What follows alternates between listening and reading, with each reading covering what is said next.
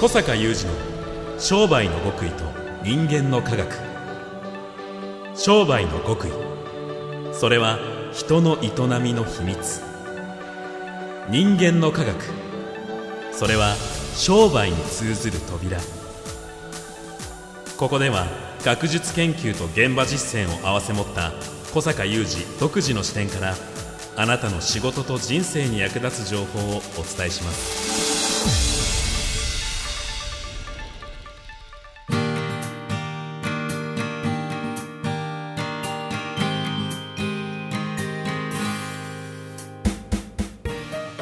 こんにちは小坂雄二ですこんにちは、三田悟です。2021年8月12日の番組です。緊急事態宣言を受けてオンライン収録です。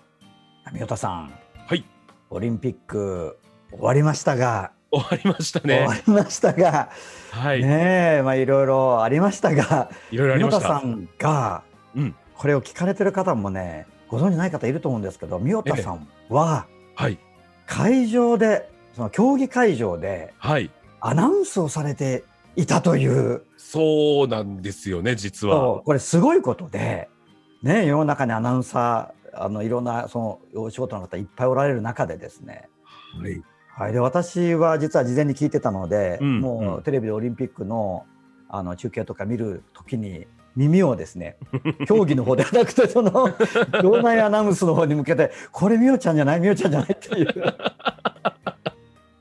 でまあそういう話をねあの、はい今日はお聞かせいただきたくでそうしたあ話をねさっきちょっと下打ち合わせの時にしていたらはいこ、れが結構三田さんの、うん、えーうん。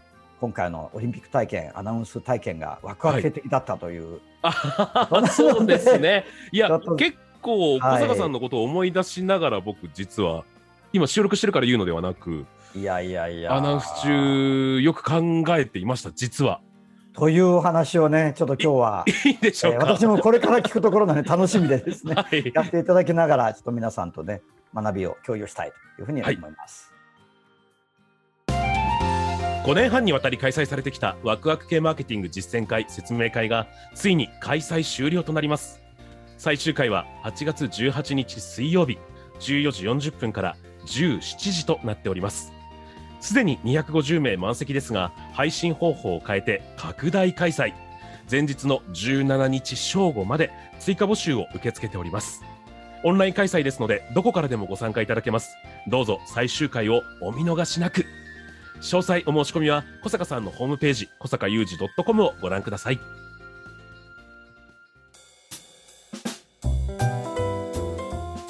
ということで三田さん、はい。えーそのオリンピック話をぜひお願いしたいんですがまず、はい。えーどの競技どの競技会場から アナウンスされたのかこの興味津々なんですけどどこに、僕はですねあの有明体操競技場で行われていた、うん。えーズバリ体操競技。体操やっぱりそうですよね。はい、そして、えっと、トランポリン男子女子。ああ。この、えーまあ、大きく分けると2種目会場アナウンサーをやらせていただきまして。あもうそそっち系ですね。そうですだからあの会体操場とかね。。あそうですすねはい、うんもう完全に体操競技の方で専門的にやらせてもらってたんですよね。全日本選手権とかね、うん実は三田さんがこちらも場内アナウンスやられてるとか、そうなんですよ。全日本は全部僕がやらせていただいてたので、そのご縁からも。ありましてね。はい。あ体操ねこれ詳しくないとできないなと思うもんね。聞いてると。そうですね。結構技も多いですし、選手もたくさん出ますので、うん。まあ、なのでやらせていただいて本当に良かったなと思ったんですが、ご存知の通り、やっぱ無観客になってしまったので、そうですよね。はい。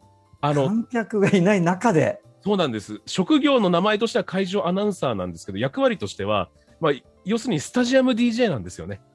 うんうん。スタジアム DJ わかりますわかります。もう簡単には会場盛り上げるねそうです、そうです。うん盛り上がっていこうぜってやる立場なんですけど、お客さんいなくなったら、僕はいらないんじゃないかって最初ちょっと思ったんですけど、まあでも。も会場の中で人も動かさなきゃいけないですし、あとはその10年近く見守ってきた選手たちのためだけにうんうんアナウンスをしようと思って、選手のコールですとか、素晴らしい。あれ、会場に観客がいらっしゃれば、はい、当然そのなんか例えば鉄棒の最後のフィニッシュの時なんか決まるか決まるかとか言ってうわーっとこう盛り上げるわけでしょ？そうです ね。お客さんを、うん、うん、ちょっと無観客だから難しいと。うん、うん。だけど選手のためにはい。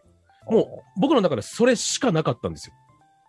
なるほど。なんですけれども、いざ、その予選がスタートして中継が始まると、うん。本当にたくさんの仕事仲間、友人から連絡がぶわーってきて、うん声が聞こえた、誇らしかったって言ってもらえて、わかる。中継で僕の声を見つけてくれて、あのー聞き逃さないでいてくれて、そういう連絡をもらえたことが予想外の出来事だったので、あ、そうですか。それはすごく嬉しかったですね。いやー、私もそのものズバリですね。ありがとうございます。もう、こう、会場で聞こえてくると、誇らしい感じがしたね。うんうん。うん。なんか日本代表で言ってくれてるみたいな、そういう感じ。そ。っか、なんか自分ではもう本当にその最初にお伝えした選手のためだけにしか頭になくて、うん。結構無観客自体は僕の中ですごくネガティブなイメージだったので、ああーのー本当に意味があるのかっていう気持ちのまま行ったらですね、えっと、実は僕の両隣にもう2人 MC がいまして、うんうん。1人フランス人のあのステファンっていう人間と、1人イギリス人のリサっていう、うん。えー MC がいたんですけれども、あの、すごいんですよ。二人とも無観客なんか関係なしに、とにかく会場にいる人、その、あ、関係者とか。関係者、それはもう、もしかしたらボランティアの人も含めてかもしれないですし、うんあの、システム的なところのスタッフさんも含めてかもしれないですけど、全員にちゃんとこの競技の魅力を伝えるんだっていうことしか考えていなくて、すごい。かっこよく選手を紹介する、細かく技の紹介をするっていうのを、何の迷いもなしにやっていって、僕はそれをやらないと思ってたんですよ。はあ。これってやった方がいいかなみたいな議論すらなく、もう、いかにその会場アナウンサーとして、素晴らしい仕事を全うするかしか2人は考えてなくて、うすごい。で、僕なんかは、えっと、プロデューサーに、僕は一体どこまでをやればいいのかななんて相談とかしちゃってたんですけど、うんおそらく2人はそんなこと言わずに前しか向いていなくて、で、2人がその熱量なもんですから、僕もそのまま引っ張られて、まあ、2人が言ったことを訳しながら、自分の持ってきた情報を伝えながら、少しでもわずかにいる日本人のために、そして、えー選手のために、で、やっぱリアクションがあったので、テレビの向こうにいる人のためにって、どんどんどんどん僕の中でも、自分のなんか役割というか、使命みたいなものが変わってきまして、全然そのマインドが始まる前とやってる最中、別物だったんですよね。素晴らしい。それはまさにじゃあ観客がいるかのような。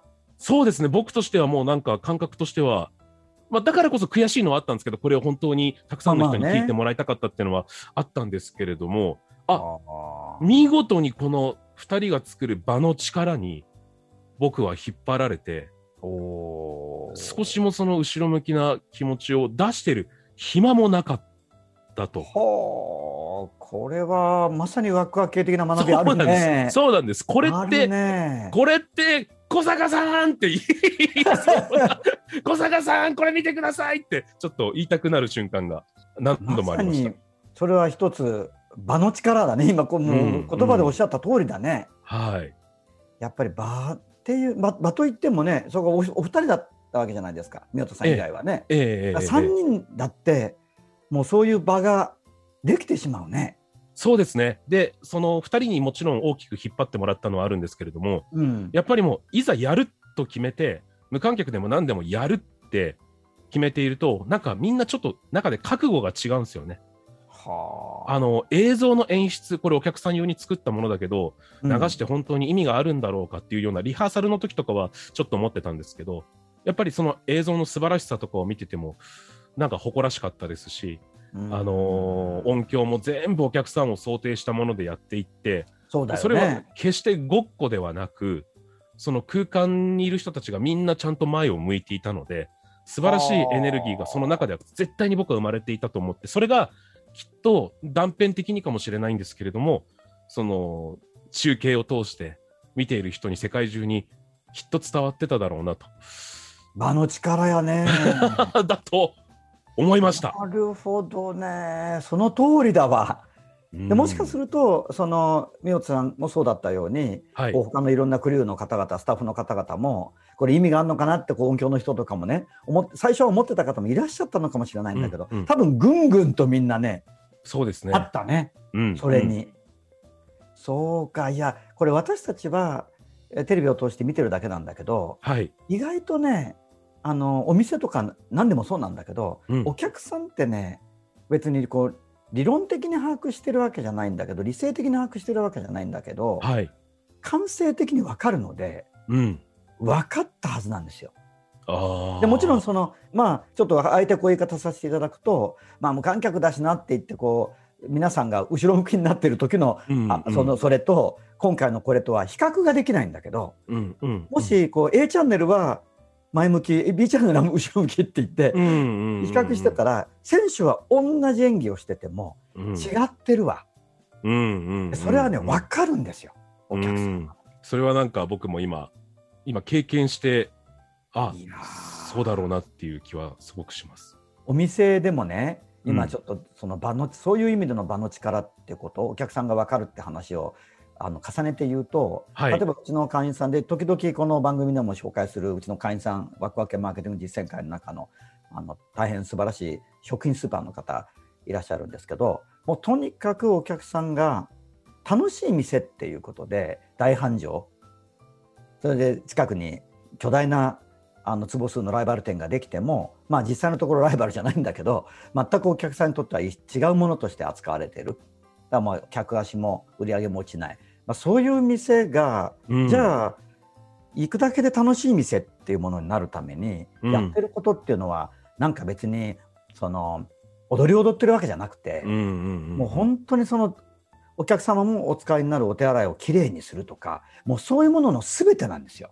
うんうん。でそういうものの全てが作り出すその店の魅力みたいなものは分かるんだよね。うんうんお客さんは。じゃあその目に見えるところ例えばまあ楽しげないかにもワクワク系らしいあの店頭反則物 POP ポップがついてるとか、まあ、その店でもかぶり物かぶってみんなで写真撮ったりする。そういうところだけはがやっていて、うん。じゃあ掃除が行き届いてないとかあのそういうところがいびつになってててお客さんが理性的にここここは楽しいこの部分は楽しいけど掃除が行き届いてないよねとは理性的には把握しないんだけどうんうん。でも分かるんだよね。うんそれがまず一つ今のみみよつさんの話にはあると思うしうん。それからやっぱりその人と人が作り出す場の力だよね。いやもう本当に人のマインドをこんなにも変えてしまうんだってしかもこの短時間でっていうことに衝撃を受けまして。でも僕はある意味では僕の中でも前を向いてた部分はあってまあ選手のためね。選手のためだけにって決めてたところはあるんですけど一人もうスタッフさんで完全に迷いながら入ってきた方がいてああのもその方は、えっと、SNS でも中止をよく発信してたんですね。うんうんうん。もう無観客だけじゃなくて中止した方がいいっていうそれも一つの考え方だってなんであの何も間違ってはないと思うんですけれども。であの発信し続けてでもじゃあ結局誰かが行かなきゃいけないってなった時にじゃあ仲間が行くぐらいなら私がみたいなテンションでその現場にやってきてた方なんですね。うん。でその方が最終日に本当にこのチームのみんなと会えてよかった。あのあーすごくすっきりした気持ちになったし、で、その方は自分の SNS で改めて自分の発信と自分の行動の矛盾と、でもその場から得られるものっていうのをさらに発信していて、なんか、すごいな、人の気持ちっていうのはうんこうやって変わっていくんだなっていうことを、また自分以外の人でも目の当たりにしてたので、そうなんちょっとそこにだよねも驚きました。場の力でねこれはもう明らか僕は選手にも力を与えたと思うしうんうんそれは本当にすごいことだと思うよね。うん。うん。あと今の方の話だったり、まあ、最初からのそのメドさんの話を聞いていてもう一つ思うことははい。やっぱりその仕事の本質っていうかね、うんうんうん、なんかまあその観客がいるからとかいないからとかうん。うんいうことではなく、自分の仕事の本質っていうかね、うん。うん、それをなんかその言葉がこうこう浮かぶねうん。仕事の本質ってなんだっていう、なるほど。確かに。それをうん全うするってのはどういうことかっっていうね。はい。だからその方の話は僕もとても今うなずけてうん。あの決してそういう意味では矛盾してないと思うんだよね。うーうんん。オリンピック開催についてのお考えはこうだと。うん。うん、だからそれにおいてその迷迷い的な心境で会場には来られたのかもしれないんだけどもやっぱりその人の仕事の本質にスイッチが入ったというかね、ね場の力によって、うん。それを思うね僕は仕事っていうのはアートのようなもんだと思っているうので。まあここではこれは言葉で詳しく説明するようなことでもないのでしないけどそういうものだと思っているのでアーティストって誰かが見るから描くわけじゃないし。売れるから作るわけじゃないしってとこうんがアートの本質だと思う。うんんですよね。だそれがたまたま売れていくってことはもちろんあったりまあ、はい。ね、近年話題のバンクシーさんのように、うんそれはもう億単位の値段がついたりするかもしれないんだけどもでも彼はそれを狙ってグラフィティアートをやってたわけじゃないと思うんだよね。うん。それはやっぱ仕事の本質ではなかろうかっていうようなことが今のはい宮本さんの話からちょっと私の脳裏に浮かび上がってきたんですね。うんうんうんうん。確かにっていう感じですね。で、はい。驚いたのが、まあ、うん。本番中気合を入れてるだけっていうならまだわかるんですけど、終わった後なんですよね、特にその MC の2人は。もう未来の話しかしてなかったですね。あの、2人に僕は同じ言葉を伝えて、あの、I'm honored to work with you って、あの、一緒に働けて光栄だったっていうことを、うんうん。まあ僕は、僕は過去のものとして彼らにうんうん。伝えたんですけれども、ステファンは、えっと、次はもっと俺たちのコンビは良くなる 言ってくれて、で、リサは、この今、こうやって生まれた過去が、また未来にこう、クロスするとき、その時がもう楽しみだって言っていて、いやー なんと、なんと前しか向いてない人たちなのだろうかという。素晴らしい出会い宮田でした。さんもう今回は本回はその言葉で締めましょう、はい、素晴らしすぎる。なんか本当にいいですかね、今回僕のお話ばっかになっちゃいましたけど。もうこれ今の話でもう素晴らしいオチがついたと思いますね。よかったです。はい。はい。もう未来を作り上げるということはそういうことだなというふうに思いますよね、はい。ありがとうございましたありがとうござい宮ます。田さん。小坂雄二の商売の極意と人間の科学。ここまでのお相手は、小坂雄二と。三代悟でした。